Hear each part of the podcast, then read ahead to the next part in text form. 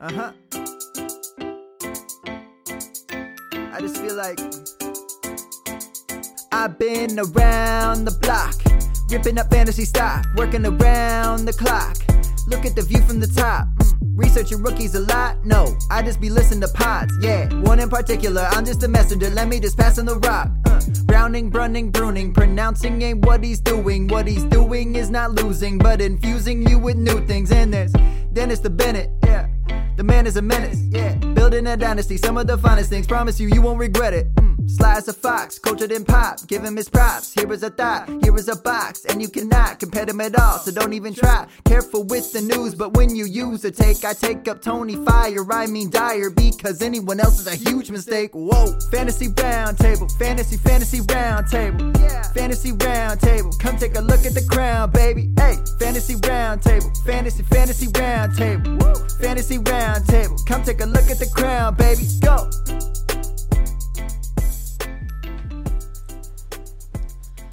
What's going on, everybody, and welcome to another episode of the Fantasy Football Roundtable Podcast.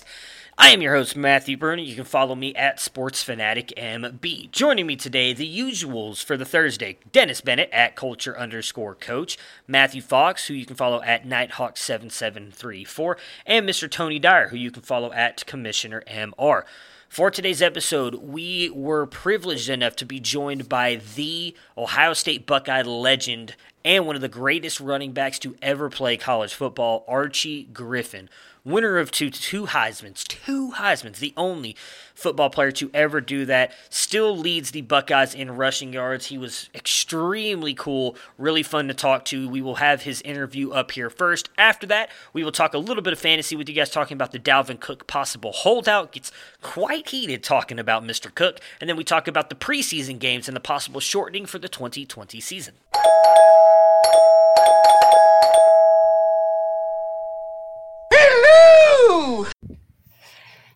Right, and we are live on Facebook, Twitter, Twitch, and YouTube. We've got the usual crew here Dennis, Tony, and Matt. They're on the bottom, and we are joined by a special guest. I am going to do my best to not freak out too much. Uh, we've got the best running back to ever play college football, and in the uh, the great history of the Ohio State Buckeyes, Archie Griffin himself. Thank you so much for taking time out of your day to join us. How are you doing today? I'm doing fine, Matt. It's a pleasure to join you guys, and uh, been looking forward to this. As are we. So I mentioned you are a huge. Uh, you have a huge connection, obviously, to the Ohio State Buckeyes. Winning two Heisman's there again, one of the best running backs. I would say the best running back to ever play there and in college football. And as an Ohio State fan, I feel like we kind of take for granted how successful the program has been uh, here the past couple years. Where that really kind of started with with you and Coach Woody Hayes. And I know you've got a great a lot of great stories about Coach Woody Hayes. What was it like playing for him?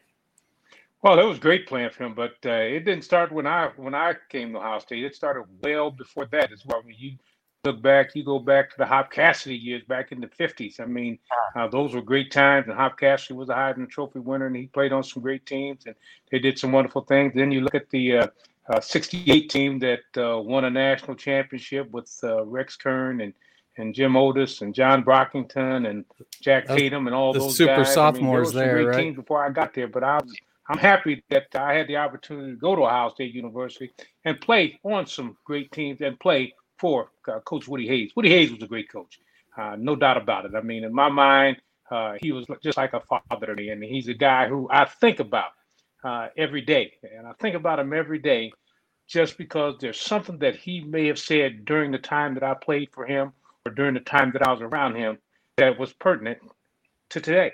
I mean, things like that just uh, come up all the time, and, and he comes to mind on a lot of different situations. And uh, uh, what I really liked about him, and what I really why I really liked playing for him, was because uh, he was a guy who really, really got excited uh, about football games, and he got excited about his players, and he wanted to make sure that we were the best that we could possibly be.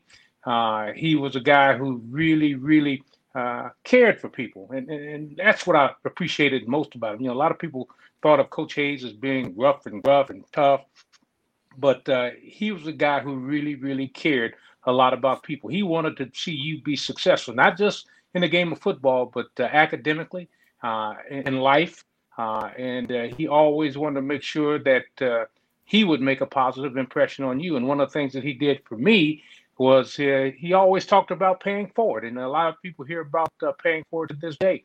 But Woody Hayes started that. He talked about paying forward way back in the 70s. Every year that I played for him, he talked about paying forward, and he just didn't talk about it.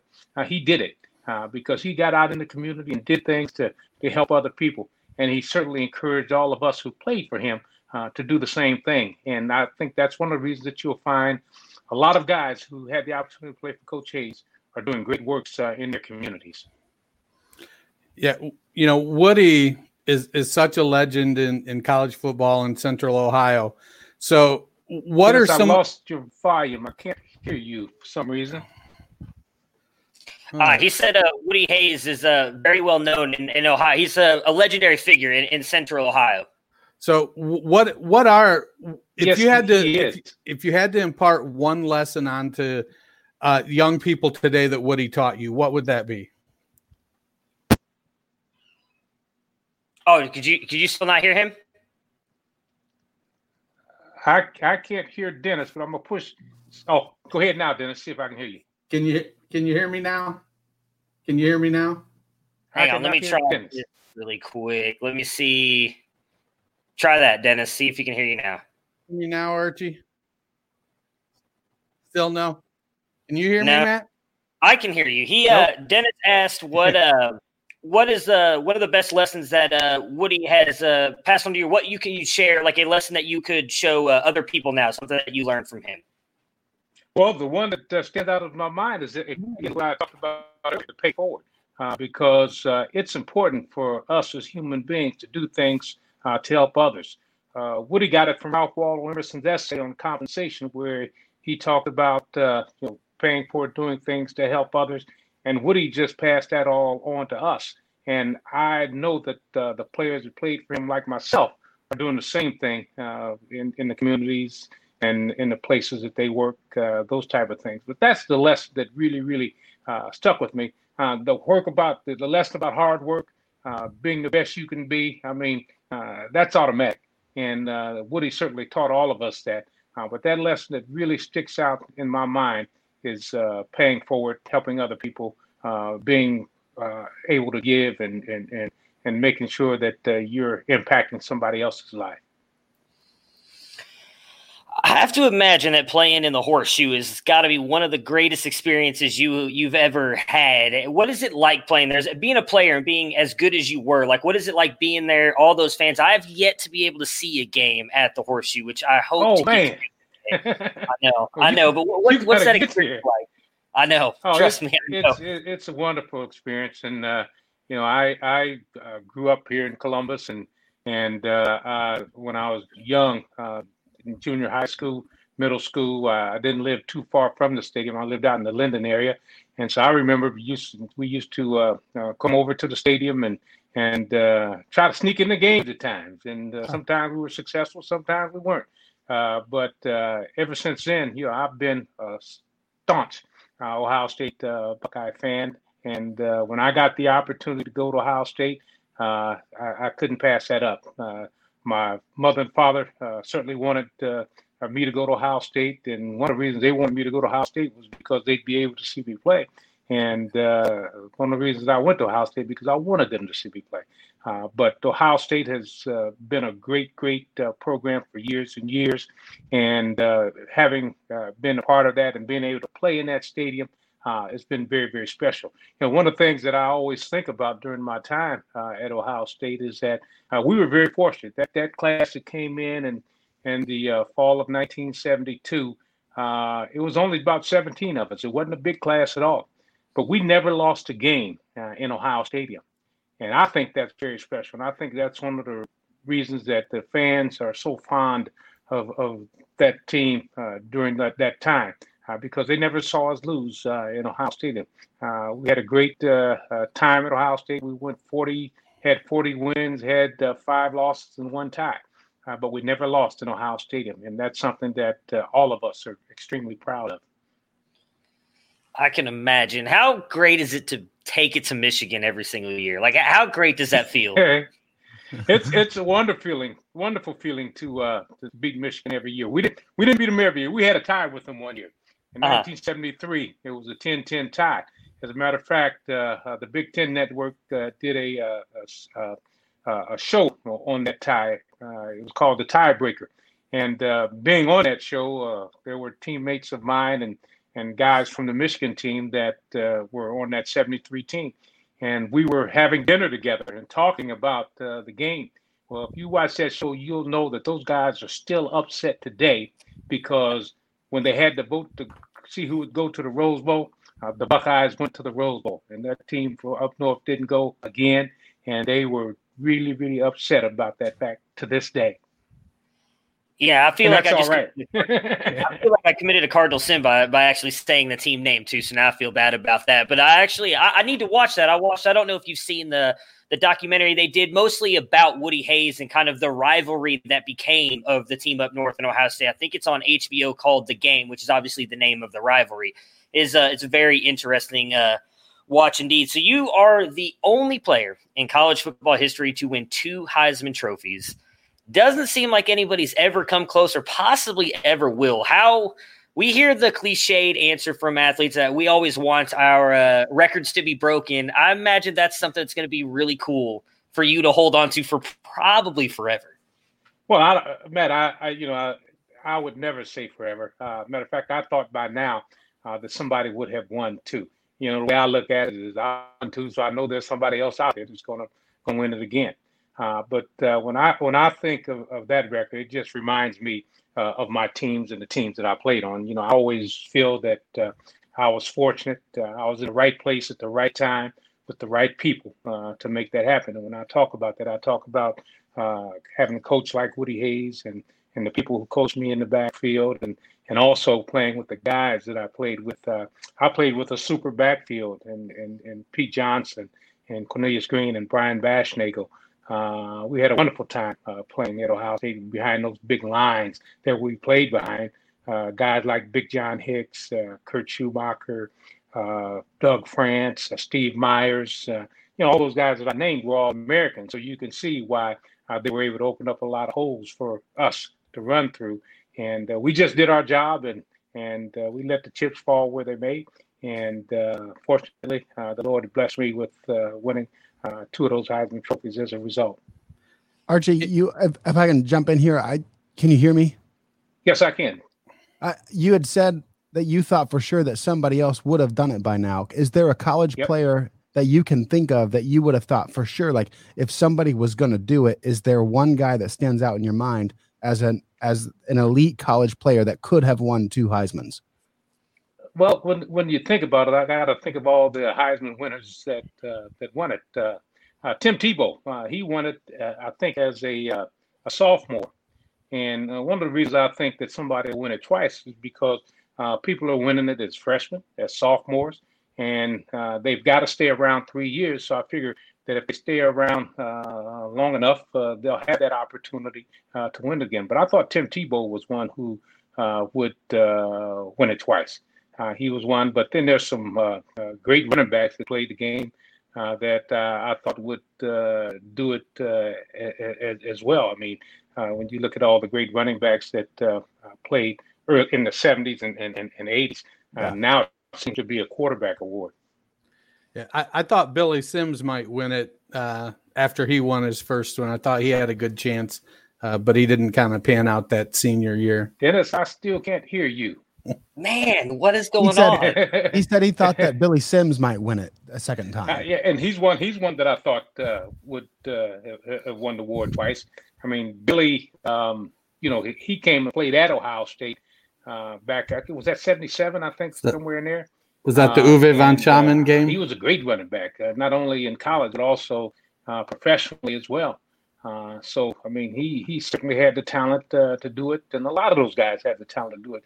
For some reason or other, it just hadn't happened. But I do think that somewhere along the line that will happen.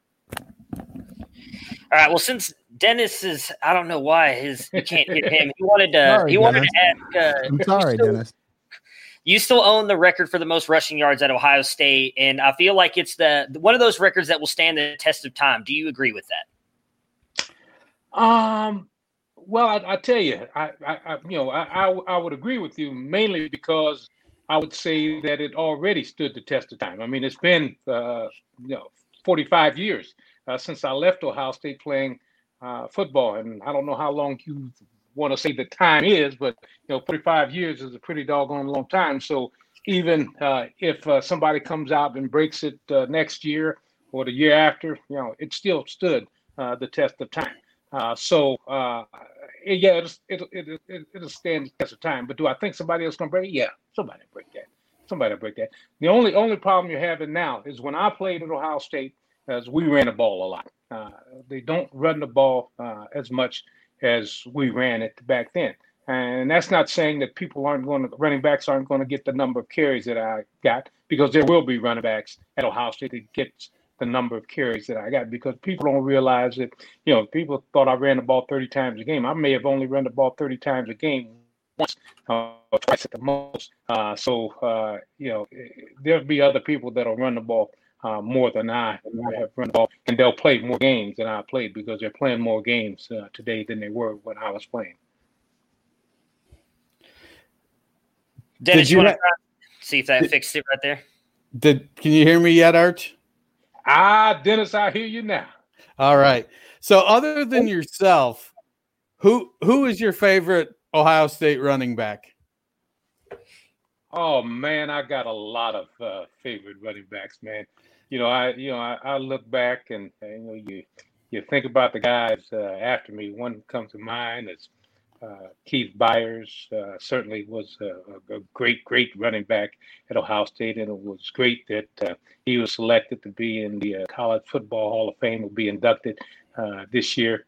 Uh, I, everybody remembers him for that Illinois game uh, where he uh, ran, I don't know, was it a 70, 80 yard touchdown with one shoe on. Yeah. Uh, but he was terrific, terrific uh, uh, running back. then you certainly Eddie George, and, and, and Eddie was fabulous. I mean, you know, Eddie Eddie had it all going for him. I mean, his eye speed, I mean, everything. then the one guy that, that, people don't talk about much is a guy that that I really, really love seeing run the ball at Ohio State. And I, I don't know if you guys remember him or not, uh, but uh, Carlos Snow. You guys remember Carlos Snow? Out of the you Cincinnati Academy of Physical. Yes, right. Uh. Education. Yeah, yeah, yeah. Uh, he, he twenty five. That's right. He was he was uh, one of my favorite uh, uh, running backs, uh, and I can go on down the line. Uh, Tim Spencer. I mean, uh, fabulous running back. We we've got a great history uh, of running backs in the and the recent guys, Elliott and and and and Dobbins, and I mean just going down the line. We've had a great group of running backs, and Ohio State can be extremely proud of the running backs that that's come through our university. So back in '75, Archie, when you were going for Heisman number two at, at any point, did you tap Woody on the shoulder and say, Hey, coach, it's only one more yard. Don't give the ball to Pete. Give the ball to me. I mean, he had 25 touchdowns no, that I mean, season. I, I, we, well, you know, we we we had our roles.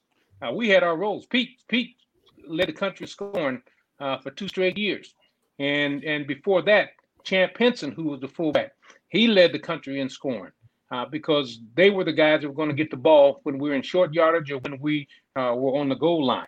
Uh, they were going to get the ball. Woody had uh, uh, this formation called robust, and it was uh, a T formation. the fullback would line up in the middle, and myself and Brian Baschnagel would line up on the sides of the fullback as the halfbacks.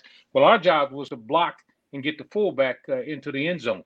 And we had some great fullbacks, and they they got into the end zone quite a bit.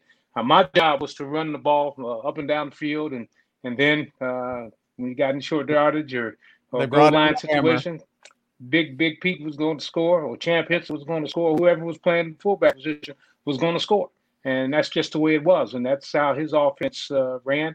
And and you know, I was happy with it because I had a, I had a big role in it. Uh, Pete had a big role in it. Brian Baschnagel had a big role in it, and uh, that's one of the reasons I think that our backfield was so good uh, because we had those guys with a quarterback like Cornelius Greene, who was uh, magical with the football, running the option. I mean, it was really hard to stop. The, one of the things you hear a lot of uh, players talk about when they first go into college football is the speed of the game changes from high school to say your freshman year. How long did it take you to kind of get adjusted to the speed of the game when you started playing?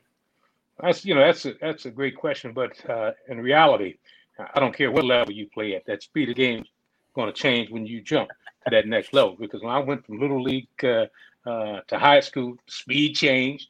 When I jumped from uh, high school going into Ohio State University, no question about it. Uh, the speed of the game changed, and the field got uh, a lot smaller because of the speed of the game. And then when I left Ohio State and went into professional football, the speed changed again. The field got even smaller. Uh, and as far as how long did it take me to adapt to that, uh, it, it, didn't take uh, that long uh, to adapt to it because you know I was playing with guys who were faster, and uh, they were part of the reason uh, that the, the speed changed and and that the field got smaller is because of, of their speed. And I had to just make sure that I was keeping myself in great enough shape that that I could match their speed so that I could keep up. Well, that's awesome. I, I, I know that uh, we only have you for a limited time, Archie. Uh, so, anything you want to say before we let you go?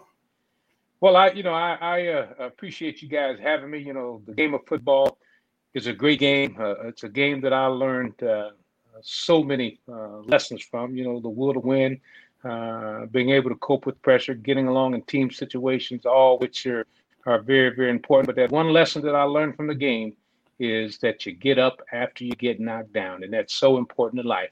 And so, if I could pass anything on to anybody about the game, is that uh, you learn some valuable lessons from the game uh, that I had the uh, opportunity to play uh, that game of football. So uh, I'll always uh, appreciate that. I'll know that it'll always be something that's made a big difference in my life. So again, I thank you guys for allowing me to come on and share with you. Well, it's been our pleasure, and, and perseverance is certainly a trait uh, I think that all of us will try to develop in our children. It's uh, one of the main keys to success.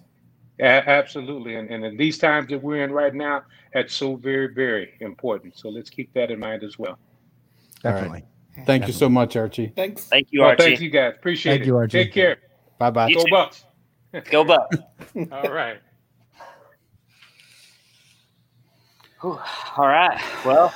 All right. I didn't think I had a bucket list, but I think I just had something to check off it. yeah, that's cool. That's definitely cool. Yeah, yeah. I'm still kind of geeking out right now. So does anybody else want to talk about something? Give me a minute to catch my breath. We're you know. I want to, I want to talk about Dalvin Cook. I want to talk about Dalvin yeah. Cook's holdout. Go I ahead. I, I I feel like, and maybe you guys can help me with this. I feel like Dalvin Cook has positioned himself perfectly to have a holdout. I mean, ever since what was the first one? Was Le'Veon Bell the first holdout? Is that the first time this ever happened? Really? Well, he skipped a whole season, and then uh, Zeke obviously held out a little bit last year. But was Bell the first? In the history of time, Emmitt Smith. No, no, no. Okay, okay, okay. Emmitt Smith. I'm listening. I'm listening. I'm not talking. Go ahead. No, I mean Emmitt Smith held out. That he actually let the Cowboys start the season. They lost a couple of games, and Jerry Jones buckled like a cheap suit. He did. He wrote a fat check and was like, okay. Wrote a fat check. So, uh, but th- I feel like that was in an era where running backs had more leverage. I'm not sure this is going to be great for Dalvin Cook, especially considering they changed the CBA and the team can't reverse the fines if they decide to fine him, which means, you know. I, I was under a different impression. I was under the impression that they could reverse the fines. No, maybe I should relook at that's that. That's the change. They yeah. no longer will the fines be okay. undone. Yeah. Okay, that was, relook at the that. CBA wow. makes it more punitive for missing mandatory off-season things. In the my biggest contract. argument for a Dalvin Cook holdout is looking at the 2021 free agent class. I mean, Derrick Henry, Alvin Kamara, Cook, uh, Aaron Jones is a free agent. Marlon Mack's a free agent.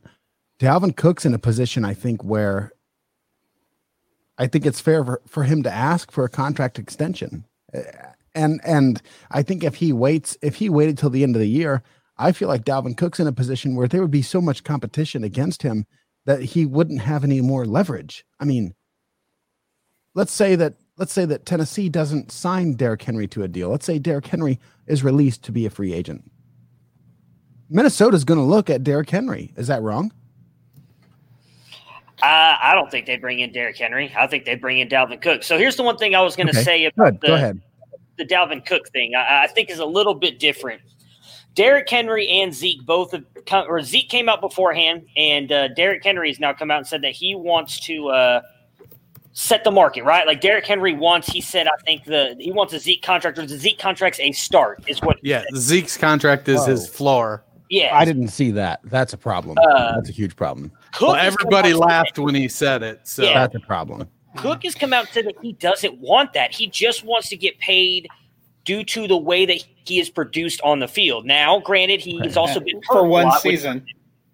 yeah, so he's not asking for Zeke or Henry money, which is why I actually think that he might get paid. Well, I I think he will get paid. I do think That's he will get thing. paid. He, he's being more realistic than I- can't say Zeke wasn't being realistic. I think he asked for his contract too early, but he was when he was on the field, he proved he was one of the most productive running backs on in the game. Right. Derrick Henry, while he was great last year, he really wasn't good except for like the last four games of two seasons before that. He was really good toward the end of the end of the season, did nothing at the beginning of the season. Now last year, he proved a lot of us wrong that didn't believe in him, and he had a great season overall. Dalvin Cook, when on the field, is one of the most productive and explosive running backs there. That's the problem, though. He's not always on the field. Minnesota, the one thing I re- reason I think they will pay him something is Mike Zimmer's fired offensive coordinators because he ha- they haven't run the ball enough. They're built around their running game, not around Captain Clutch, Captain Kirk. So I do think that they're going to end up paying Cook something. Maybe it's only a one year deal, like Matt just said, or maybe it's some kind of long term deal. I think they've got twenty, if I remember correctly, somewhere a little over twenty million in cap space right now. They have eleven point five million. 11, in okay, cap eleven space. five. Wow, I don't know where I heard that at then, but Wow. eleven point five in cap space. So if they can work out some kind of long term deal that gets him paid, he like he said, he did not want to break the market. He said he just wants to get paid because he's actually making less than. I I don't even remember what it was. It's He's one not making. three million dollars. It's Yeah. nothing. It's one point three five million dollars. He's If making no go- money. When you look at it, it I feel bad because I'm going to say this and Matt's going to correct me with the right stat, but I feel like the stat, if I remember correctly, I heard yesterday was I don't remember the exact yardage, but he is right behind Christian McCaffrey in in yards like per attempt, per rush, all that stuff. He was way above everybody else. And the next was Derrick Henry, and I think I don't remember who was right after Derrick Henry, but it was CMC by a mile, and we all know that because of what he was able to do. But then it was Dalvin Cook, and then there was another separator for everybody else. So when he's healthy, he's proved that he can be a stud running back. Dennis, you want to add anything? You kind of were in and out No. there for a minute. no, no, you guys pretty much covered No, Dalvin yeah. Cook. I think that a twelve million dollar a year deal is not crazy. I mean, I got the dogs. I don't. I don't know if you can hear Uh, I that. don't know. Yeah, I, I completely disagree. For that kind of a position and for a guy who has had one good season in three, no. He has to me he has zero leverage. And in fact, if I was the team, I'd Melvin Gordon his ass. If you were the well, team, I'm though, not saying they won't. but but here's the problem: Stefon Diggs is gone. Is Alexander Mattison a better? Is he a replacement to Dalvin Cook? I don't believe he is. I mean, Yeah, it- it's Oh, he certainly replaced the Cook level. missed. Yeah, Dalvin Cook missed two games last year, and Mike Boone was the hottest waiver wire pickup and had at least one incredible game. and one not not not not incredible game.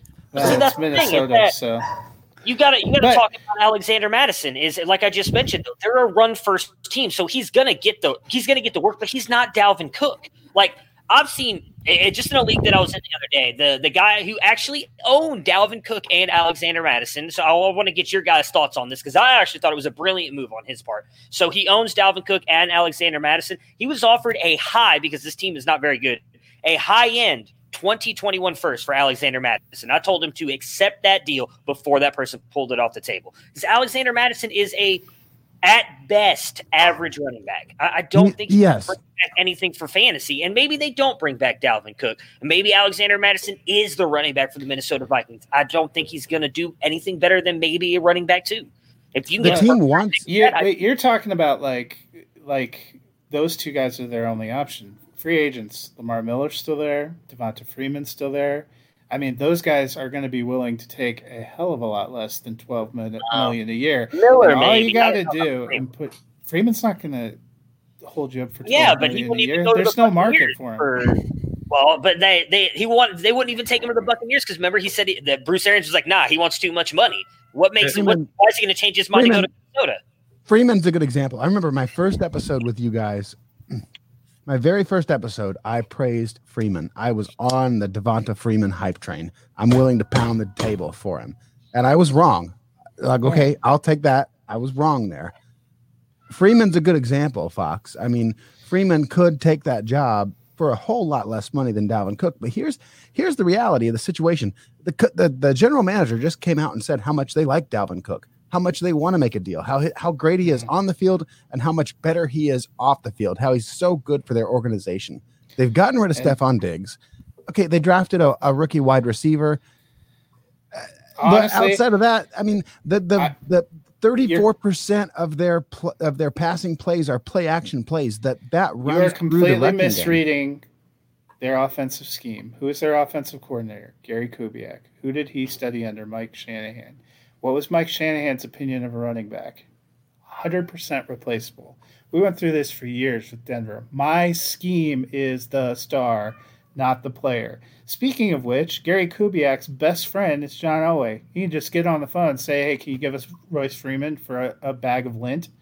And that guy's coming over. Then you have another guy that you can throw out there. Dalvin Cook, to me, has zero leverage. And if Minnesota pays him a huge contract, they're morons.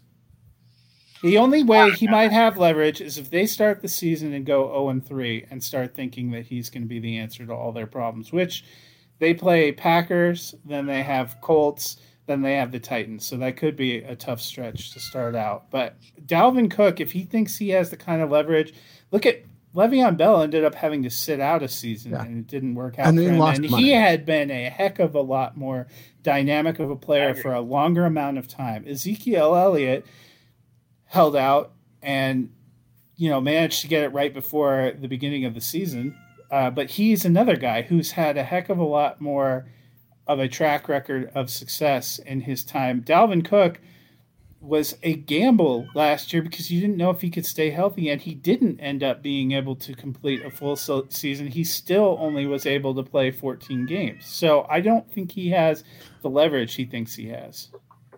I agree with you on the leverage part. I, I never yeah. said he had leverage. I just I don't you obviously with, with, your the Broncos history and everything, you you obviously know the way that Kubiak is. The one thing I'll argue is I do think that Minnesota is is more in their window right now. I think that's why they re-upped Kirk Cousins. That's why they kind of went more offense. They're trying to trying to figure out their defense. They're in that window. And you're right. Maybe Kubiak thinks that hey, my my system is the star or whatever. You're not winning games with Royce Freeman at running back, and I don't think Gary Kubiak is that conceited or full of himself to think that you still need to have a good running back. Now, maybe that is Alexander Mattison. Maybe they truly believe in him. I don't know. I gotta me, give it to Fox. For Fox, for Fox's, I mean, Freeman is still a free agent, and Freeman yeah. is. Sim- I mean, that's Fox Devonta threw a curveball at me. Yeah. yeah. yeah. But see, here's the thing. I mean, that, who else could? I mean, there's a bunch of other you know, I don't think there's a bunch of other they could trade for. There's not a bunch of other uh, Fournette. I mean, he's available. You're giving, up, you're giving, up, draft capital as well on a team that might. I mean, I, I don't know. I, I, just I would say, okay, what would you cap it at then, Matt? You seem to be the most pessimistic out of all of us on on. I'm not saying that they're going to break the market for Dalvin Cook, but what would you say? There's an uh, they get a deal done. They figure out What's a way. I'm not reasonable. Haven't they What's already offered reasonable? him ten, and he said he wanted thirteen? 13 I, I think, I think that seems reasonable. They've made some overtures. Right. That's yeah. why so at they're some not point that in time, far apart. I don't know. At some point in time, I take the we'll win without you. Well, and, and I could see I, I think what what Devonta Freeman was asking for from Tampa, I think, was four million. No, they offered him four million, and he didn't yeah, take that. No. Is it oh, so? You don't know where where he exactly is, but my guess would be somewhere in the six seven range. And okay, looking, so I think you, he certainly think he's half as good as Dalvin oh, Cook. I'm sure. Well, every player's got to think they're the best, right, or half as good as somebody. If you could get a one year deal out of Devonta Freeman, or again, I, I'm not going to say cap friendly, but not it's not going to break the bank signing Dalvin Cook to stay a, a three year extension. Which are you taking? Well, I mean, how much? If they offered Dalvin Cook ten million a year and he said no, then I'm I'm moving on. Well, he said the the report that I saw, I think it was by Roto World, was he was asking between eleven and thirteen million. That's Giving not those kind of contracts for running backs in the recent history has been a terrible idea. Yeah, especially and, someone who already has a checkered injury history. I don't argue with that. So here's my question for you, Fox. I agree with you. I really do agree with you. Ezekiel Elliott's a perfect example. The man got paid, and a bunch of running backs on their rookie contracts outperformed him. I mean, I totally. We saw Todd Gurley. Now here's Ezekiel Elliott. So here's my question to you, Fox. What do you think we can do? Because I think we all agree that a, a running back's most productive years are those early years, that one, two, three, that those early years on that rookie deal. What can we do for for running backs to make the deal more fair? Because they ask for this money, they hold out. Wide receivers don't hold out quarterbacks i've never seen a quarterback hold out. I mean because they're getting they're getting compensated. What can is there any idea that you have that we can you get compensated in the nfl on your rookie deal based on your draft position. And the fact that running back is such a disposable position is but why you're not seeing them go high. there's no there's no negotiation. It's an arm's length arm's length conversation i mean there's those rookie running backs, as great as they are, Ezekiel Elliott, Christian McCaffrey, uh, I mean, just recently, like they have no negotiating power out of the rookie, out of the draft. Is there anything that can be done to give those elite running backs that we know are going to be given 20 to 25 touches a game? I mean, is there any way to compensate them moving forward? I'm asking you to make up rules, to make up contract situations for rookies. Is that is, is well, that? I mean, if you're if you're asking me, I don't agree with you. So I don't see a problem. I'm not okay. working to solve a problem I don't think exists. Okay, I'm cool with that. I'm cool. Well, I think with with rookie running back contracts, so there's a rule in the NFL that if you're so grossly underpaid at the end of the season, it, and typically it's a late round draft pick or undrafted free agent, after the season, the NFLPA, there's some rule in there where they're you're allowed to get additional compensation based on that previous season. I, I, I get the well, you can't really do something super special for running backs, but I also understand that you can't as a running back you're not likely to get that second contract. So there has to be somewhere in the middle of that that says, well, we understand. So you were making 800,000 you played really well. We're going to give you one and a half million instead. Whereas a normal running back playing at an elite level is worth seven or eight or 10 or 12 million. But you run them for 300 carries for the first four years of their rookie contract.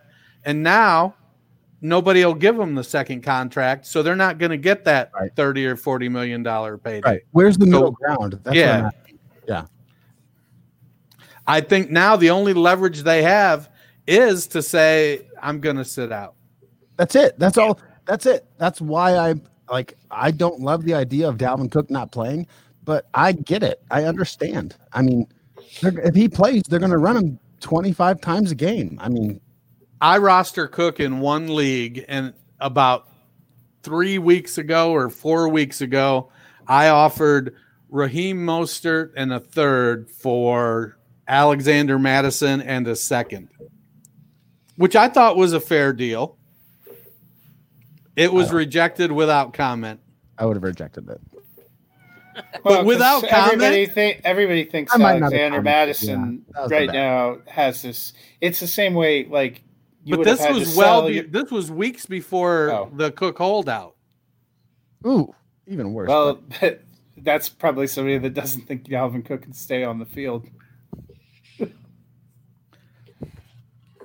I don't know. I feel like I, I disagree firmly with with uh, with Matt on the running back thing. The one thing I'll say, Tony, is I don't think there's any anything they can do because didn't they just be? I could be wrong, but were uh, didn't they just to agree to like new CBA terms here recently? Yeah, that, that was just passed. Yeah, yeah, just passed. it's a new ten year deal. That doesn't affect the existing stuff. Right, but like so, uh, what I was thinking of is maybe there's a way for them to put something in there where running backs say there was a discussion. I think I want to say it was on NFL Network on Sirius XM. Uh, I want to say that's where LaDainian Tomlinson's at. I, I don't remember. I know LT was talking about it, and one of his things was maybe it's something where when a running back comes out, they only get like a three year deal in Yeah. the first round so that they get a chance to then kind of kick the bucket or kick the can a second deal. time because you're Yeah. still getting you're still going to get those prime years afterwards, right? Like like with Todd Gurley. I mean, yeah, he's still I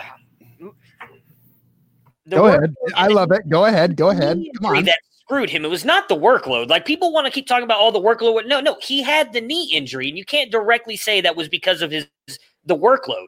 We've seen other running backs who have had workloads that have not broken down, and we've seen it in the past. Look at LeSean McCoy. LeSean McCoy got multiple contracts. He was still good. Are are we all saying that now CMC is going to come into 2020 and be a shitty running back? No.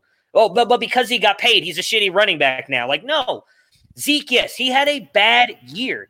Zeke I would just almost think bad- 90% But I mean, that he didn't even have a terrible year. And he didn't even have a Well, terrible year. You're right. That's my Fox. point. Like You're right. everybody says he has a bad he year, He ran right? for almost 1,400 yards and had but twice as many touchdowns as the year Uh, before. But Fox, It's you're the saying you don't want to bullshit pay the narrative draft- that running Fox- backs suck after they get paid. Todd Gurley was not horrible after he got paid. He got hurt. Now, Le'Veon Bell, can you even blame that on Le'Veon Bell? He plays for probably the worst coach in the NFL right now in Yeah. Adam Gase. But he's proof positive that the the holdout thing and thinking that that that's going to work out for you 100% doesn't. He ended up going somewhere that that. was a much worse fit and now two one year removed from signing that contract, you know, he just makes me feel a well of sadness. And he ended up having to take less money per year on Yeah. the contract than he would have gotten on the franchise tag that he passed on.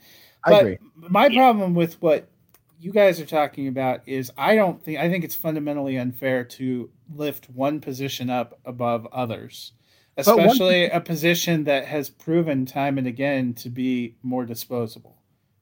Agree with you on that, but there are guys who aren't. That's my argument. But they And so- And those guys actually I I had a different opinion when we talked about Ezekiel Elliott last year. He had proven his worth to his team. I thought he Right. actually had leverage and that's what ended up getting him a deal.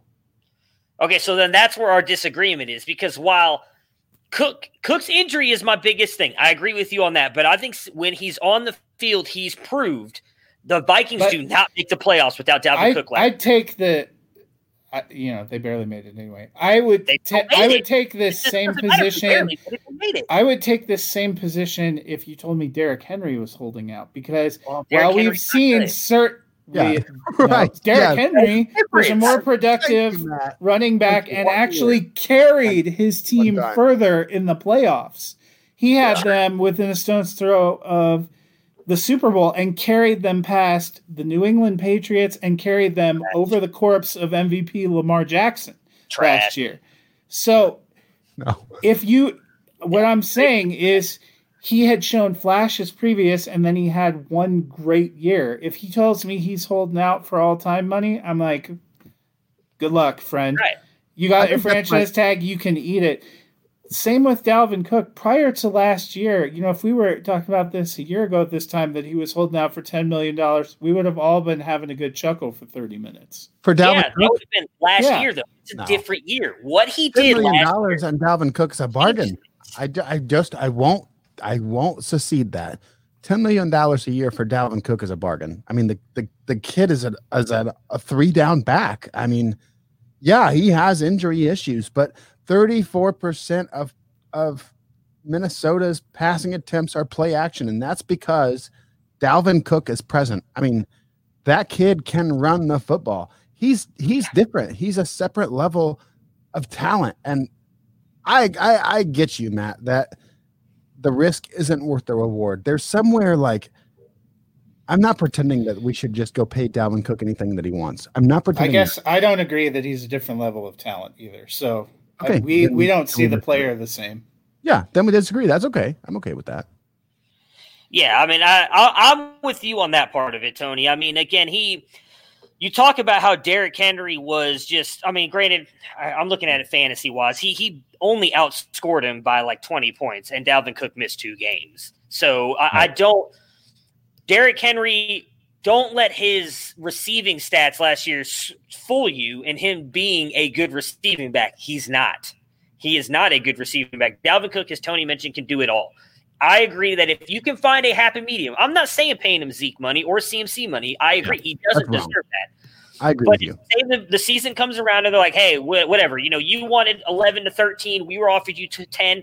We're going to give you 10 5 for the next couple of years. I don't think that's an overpay for a back that, if he stays healthy, and I understand that's a big if, if he's able to stay on the field for 16 games the next three years in a row, you're looking at a guy who's going to be the leader of that offense. Because as Matt, you love to point out, and I'm only conceding this in this argument because I want to win the Dalvin Cook argument. they can't rely on Kirk Cousins. They have to rely on somebody else, which means it's Dalvin Cook.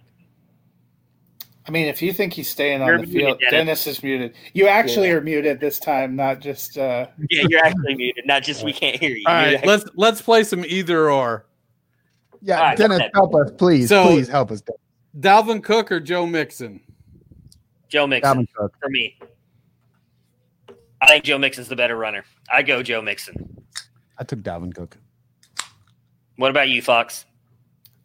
I would never take Joe Mixon for anything other than a prison oh, yeah, lineup. Right. So. Okay, so Dalvin Cook. No, so two no, point, one, no, no point in answering that question. Uh, Dalvin Cook or Nick Chubb?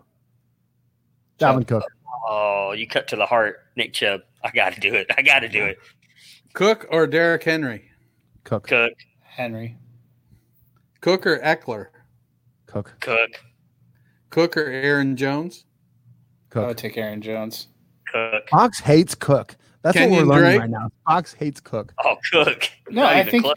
I think he's fine and he's in a great system for himself. But it, if you're asking a preference, I, I wouldn't draft him. I never have. I mean, I so the argument you're making is is that I just won't pay. I I just don't think we should pay him. And the other side of the argument is, but he's in the perfect system for what he does, and he's going to clearly get the volume and produce. And your argument is just, but he gets injured, so I just can't. And and at some point, you have to just say, do I want to take the chance on the guy that I know is going to produce at the higher level? and hope he doesn't get injured. I mean, there's a reason Will Fuller keeps getting drafted, and you know he's he he's gonna. I think. So I think this is Fuller's year, and wait, I fucking hate if, Fuller. If you're, t- I I assumed you were asking questions based on an NFL standpoint and not a fantasy standpoint. If he's well, in the Minnesota, I we've already talked about it. He's probably a top four running back. Personally, I don't see him as a special player the way Tony does. I think he's more of a product of the system than you are, but that's partially based on the fact that for 30 plus years, I watched that system in place and watched people like Mike Anderson come out of nowhere and have a thousand yards.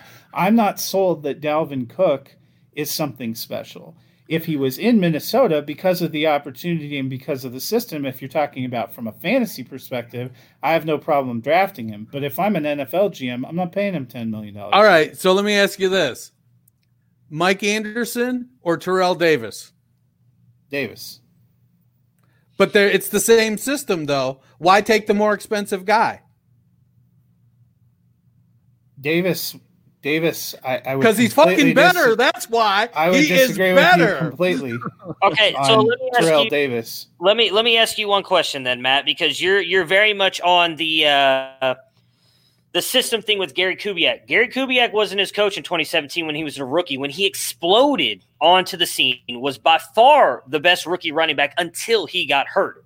So how can you say that it's because of the system? I don't even remember who the offensive coordinator was, but it wasn't him. I was trying to. It was Pat Shurmur, who is known to be more of a pass-friendly uh, offensive coordinator than a run-heavy coordinator. So he looked good as his rookie season before he tore his ACL as an explosive weapon out of the backfield wasn't with Gary Kubiak. No ties to Gary Kubiak whatsoever at that point. So how can you say that it's just the Gary Kubiak system? That's my question. I mean, you're you're asking if I, I think I saw brilliance in a four game sample size. I'm going to pull his game logs right now. He had one game where he had 22 carries for 127 yards. Okay. He had two games where he amassed 60 yards in a game, and he had one game where he had 97 yards on 27 carries. So fact, behind possibly that, the worst offensive line back then. The fact I, that Fox pulled all of that data in front of him that fast makes me not want to fuck with him. Like I don't want to fuck with you. Like Fox. I mean, you're talking about he he managed to go for 127 yards on 22 carries against New Orleans, who I love New Orleans for a lot of reasons, but not because of their defensive prowess. Sure. And then he managed to get 97 yards on 27 carries against Tampa Bay. He managed to get 66 yards against Detroit. He managed to get 64 yards against Pittsburgh. They went two and two in that time. I mean, he was fine, but are you telling me that that four game sample size with that uneven level of production uh, makes me think he's Gale Sayers? It does not. I never said he was Gale Sayers, but he is a different running back. He is above average. He's more than above average. You're talking about him like he's just a just a, a little cherry on the top here. You're talking about him like he's Melvin Gordon in Denver right now. He's above that. He is a better mm, than average running back. Well, that's because Matt Matt Fox hates Melvin Gordon. That's why. No, I'm no. I volunteer him as as though he's Marlon Mack in Indianapolis. I mean, no, he's. Oh. I mean, that was a great one for Matt. Hey, come I mean, on, defend Marlon Mack, Matt. Like. I love I'm not Marlon. defending Marlon Mack. Marlon Mack sucks. That's my point. I'll, no, he hey, just hey, said hey, he's Marlon Mack. Knock it off. Knock it off with the Marlon Mack stuff. Knock it off. Marlon Mack is not good. You want you want someone to come on here and praise Marlon Mack? Go to this guy right below. him. we can talk about that later. That's why that's they drafted the Jonathan Taylor.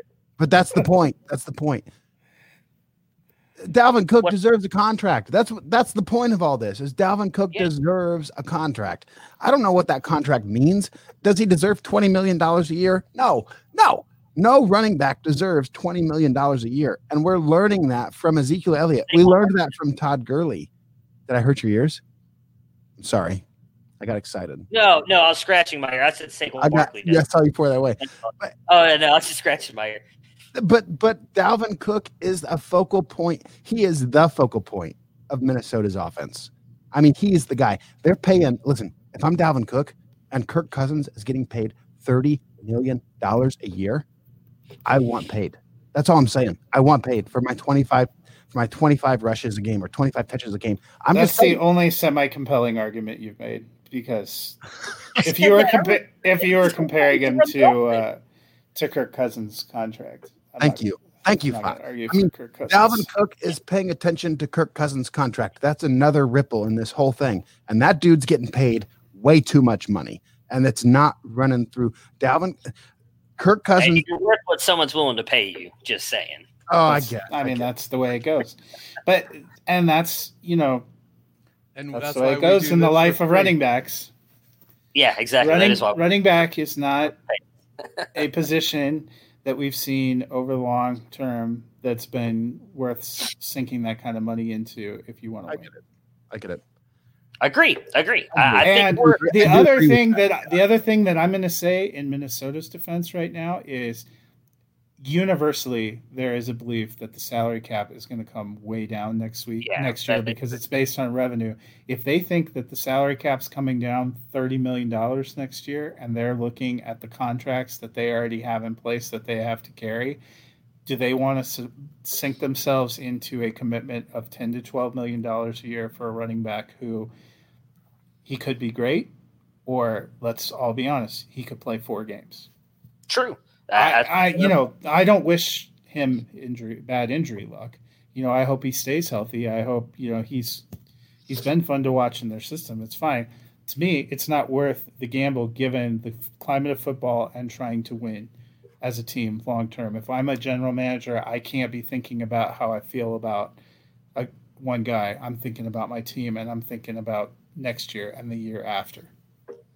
And that's why when you don't, you get screwed you do exactly like these teams are doing with the with the ability to get out of these deals. You you either front load it or you do something where you only take a couple a little bit of a cap hit, like Atlanta did with Devonta Freeman, and you get out of it. Therefore, you're doing exactly what you're talking about. You're getting the future, but you're also playing, or you're doing it for the now, but you're planning for the future. I'm not telling you to guarantee him like they did Kirk Cousins, eleven million dollars a year.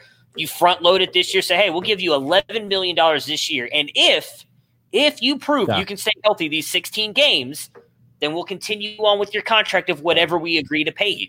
If you don't, guess what? You're gone. We'll draft a running back next year. That's why I think we're we're all saying the same thing, just going about it different ways. None of us think he deserves to be paid as an elite running back. I, I'm not saying that. I don't think Tony's saying that. We know that you're not saying that, Matt. I just think he deserves to be paid better than the average and due to yeah. his level of production. Because while again, the injury is the biggest question here. I, I, I don't think anybody can question his talent. He is a talented running back. He may not be the best. He's better than average. He he falls in between the Zeke to Marlon Mack level, and he's definitely above Marlon Mack. Sorry, Tony. Poor Marlon. Hey, hey, hey, hey, hey, hey so that that's this is why thing. Tony but, took a couple months off of hanging out with exactly, us. Exactly. Yeah, he yeah, right. I couldn't Marlon take it anymore. Let's not let's not spend thirty more minutes arguing about Dalvin Cook though. Um, Matt, you brought up a very interesting thing, and Tony's crying, so we'll we'll we'll move past it here. I'll, I'll knock. Oh, come on. I'm fine. I'm uh, fine the preseason. Uh, there was a lot of talk uh, yesterday, and I heard a lot of it today as well, that it may drop down to just two games with training camp starting in July. That is a lot of time taken away from these players to get ready. Matt, you kind of brought that up. So, what was it that you wanted to talk about with that? With that kind of going on right now with the NFL? Well, I think there's a couple of things. You know, there's been a lot of long term talk. Uh, can we get away with a shortened preseason. Be obviously because of the extenuating circumstances this year, if they're able to drop it down to two games, it's kind of like a free experiment for them to see how it goes. Um, my my thoughts have always been a, a couple of things. You know, you can't find some of those diamonds in the rough if you don't have a couple of these preseason games where end of the roster guys get to go out and you see something. You know, I know Matt, you you and I both share a love for Philip Lindsay if he hadn't gotten to ball out in the preseason, I don't know how close he would have been to making that roster. The other thing that's specific to this year, uh, you know, that I think you also have to start thinking about in terms of guys that change teams to fundamentally different systems and the rookies that are coming in. They did not get the off season that normally you get. We didn't get the rookie mini camp. Uh, those first year head coaches usually get an extra mini camp where they can pull their players in. That didn't happen. We didn't get the OTAs in June. Now they aren't doing any early July work. They're probably not coming back until training camp starts at the end of July. So they don't have as much time in there practicing and learning things. And if you're removing games, you're also removing a lot of game reps from these guys.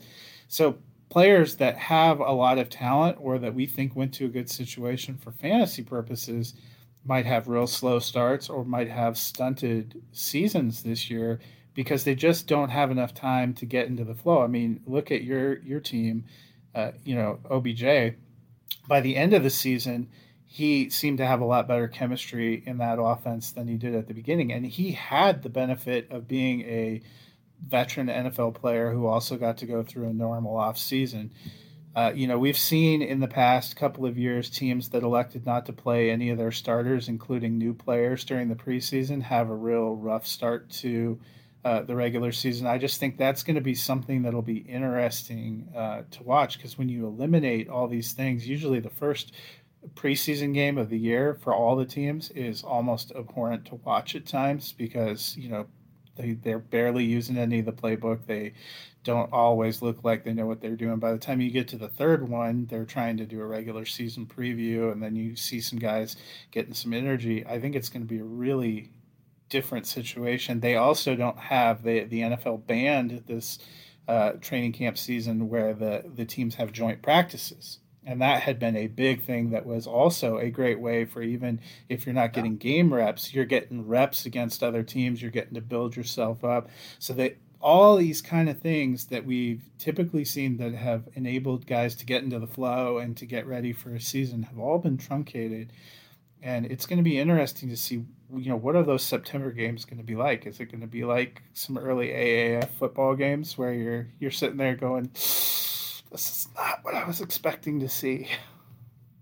Yeah, I'm with you there, Matt. That that that the corona. I, you didn't say these are not your words; they're my words. But the current situation makes it more difficult. So maybe I'm, and I'm giving my own opinion with parts of yours in there.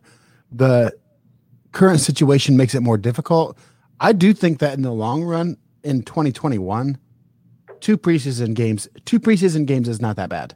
I think I, right now we need the games. Right now we need the practice. We need all the time we can get because we're so limited in time. But moving forward in a normal world, I don't think that it's that bad. I think it's good. I think it's good because it's extra wear. You're right. We need time to see those stars burst onto the scene. Alvin Kamara, and I mean, if we're talking about fantasy football, Alvin Kamara went undrafted in my home league. I mean, totally did not get drafted. He was a waiver. He was the first waiver wire pickup in a startup league. It was my home league. That's a good example of a guy who burst onto the scene in preseason. So I agree with you. This year is a little bit different, but I'm not. I, I agree with you 100. percent It's just this one caveat is that this year is a little bit different. I still think the sweet spot for preseason probably is three. You know, yeah. four. I agree. Four is probably too many. And next year, there there is when we get the additional regular season game. You know, we yeah. get the extra playoff team this year, but they aren't lengthening the season in 2020. I think when you're when you're talking about lengthening it the season, it makes sense that you'd wheel at least one off. I just wonder about two.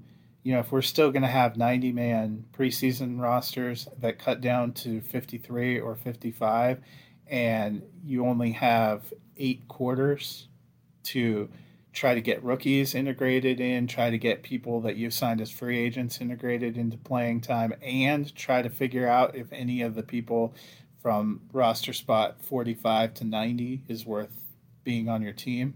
Yeah. That's where I, I, I, feel a little bit bad. I guess my heart goes out to those guys that are really just scrapping to make a team.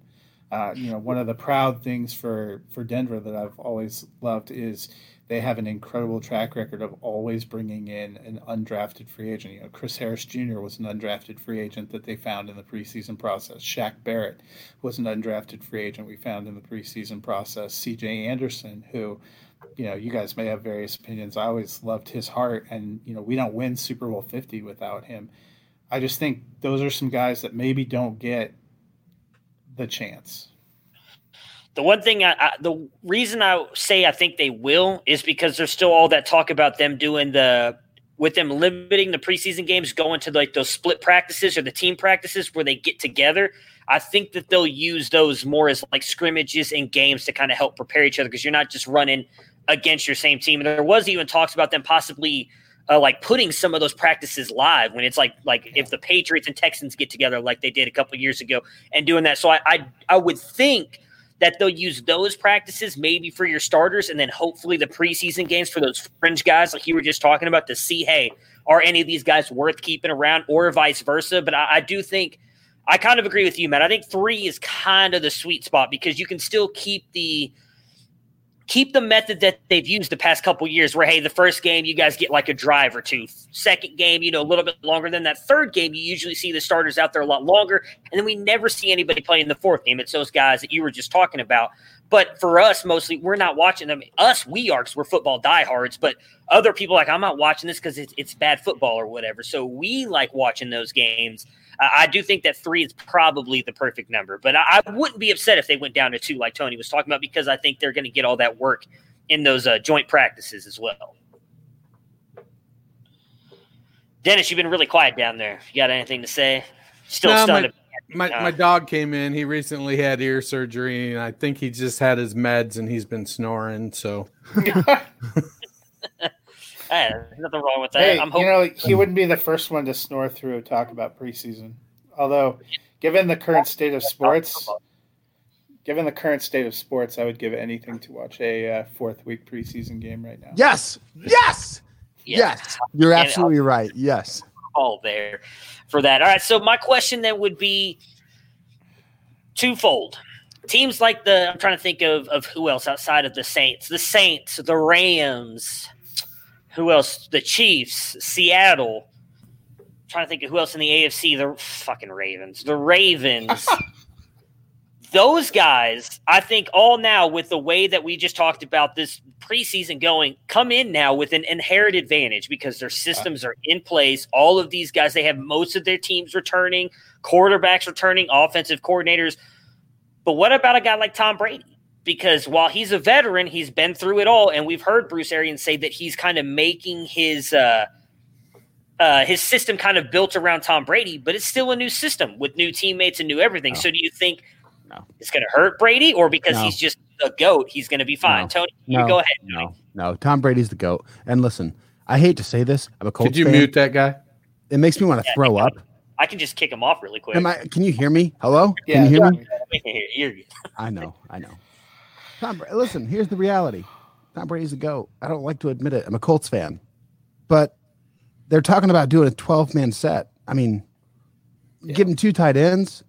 There's run, there's plenty of running backs to cycle through. They'll fi- they'll find a running back that works, whether it's Jones or Vaughn. I don't know. I think it's going to be Jones, by the way, but that's not the point. Speaking of which, I have to humbly admit that I actually drafted Ronald Jones in a dynasty league today. I I feel did like. I've spent too much time with Matt. I'm drafting Baker Mayfield. I'm drafting Ronald Jones. I Yeah, don't I'm even know who drafting I am anymore. I drafted Jones in the Listener Dynasty League without hesitation.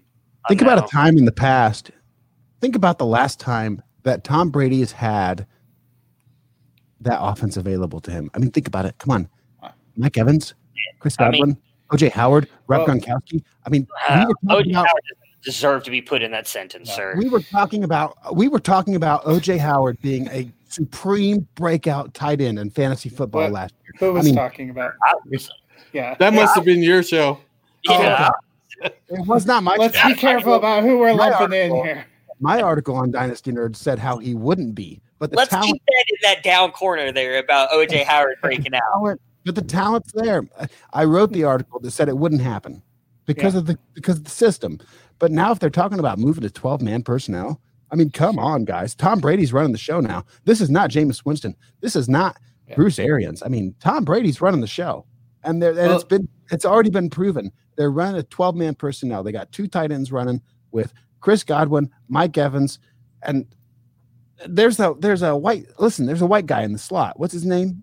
No, they're going to put Tyler Justin Johnson. Watson, Yes, Tyler Johnson isn't white. Scotty No. Miller. Scotty Miller. That's who I was thinking of. I mean, they've got everything they need for Tom Brady to have his offense. I mean, it's Tom Brady's offense. What was the question? I forgot the question. See, I, I'm Tom kind of with you. Like, New, new year, new offense.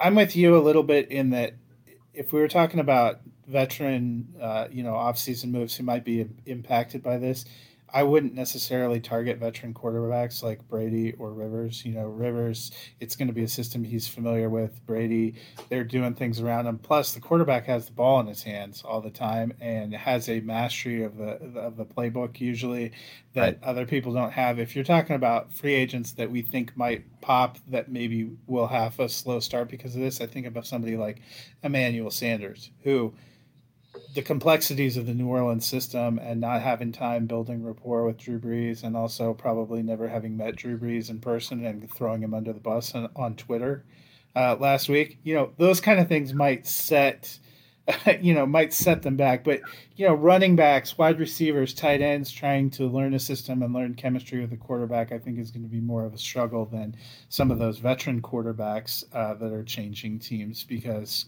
you know, everything runs through the quarterback. It's not like they have to wonder if they're going to get a snap. Yeah, it's it's definitely going to be interesting. I also think it hurts teams like my guys back here in the Browns. A new system, new head coach, new everything. Yeah, that, and those are the ones that, because typically when you get a new head coach, you get an extra mini camp just because you have a first year head coach, and we didn't get any mini camps. So like Cleveland, uh, Carolina, you know, everybody's excited. I know you're excited about Matt Rhule. I was listening to the NFL Sirius Radio the other day, and he said he's only met like 10 of his players on his 90 man roster. He's only met 10 of them. And I'm like, Oh. damn, that's harsh. Like, That's not good. I hope he meets them all when training camp starts. But how do you, Yeah. you know, guys? And he he's he's been a, a good head coach somewhere, but not at the he hasn't been an NFL head coach, so it's a, even a brand new experience. Whereas, you know, some of the, some of the retread head coaches that got hired in new places, like Mike McCarthy, will probably have an easier time not having an off season than Matt Rhule or Joe Judge or Stefanski, who are getting to step into that role the first time. It's going to be an interesting year, I think, from that respect, and I think that's why you've seen player values all over the board uh, from people because sometimes we're not. Somebody pointed out on uh, radio because you don't have these rookie mini camps or these mini camps or guys doing OTAs, you're not even getting that kind of flood of rumors about what guys look at look like. You're basically jumping on any uh, you know self filmed workout that pops up on Twitter. Like I saw today, they showed Jerry Jeudy running cones in a park, and people are like, "Oh, he's just ready. He's going to tear the NFL up," and it's like he's running around cones in a park, guys. let's let's let's hold our optimism. I don't think he's the game is changing, Matt. The game yards. is changing. Yeah.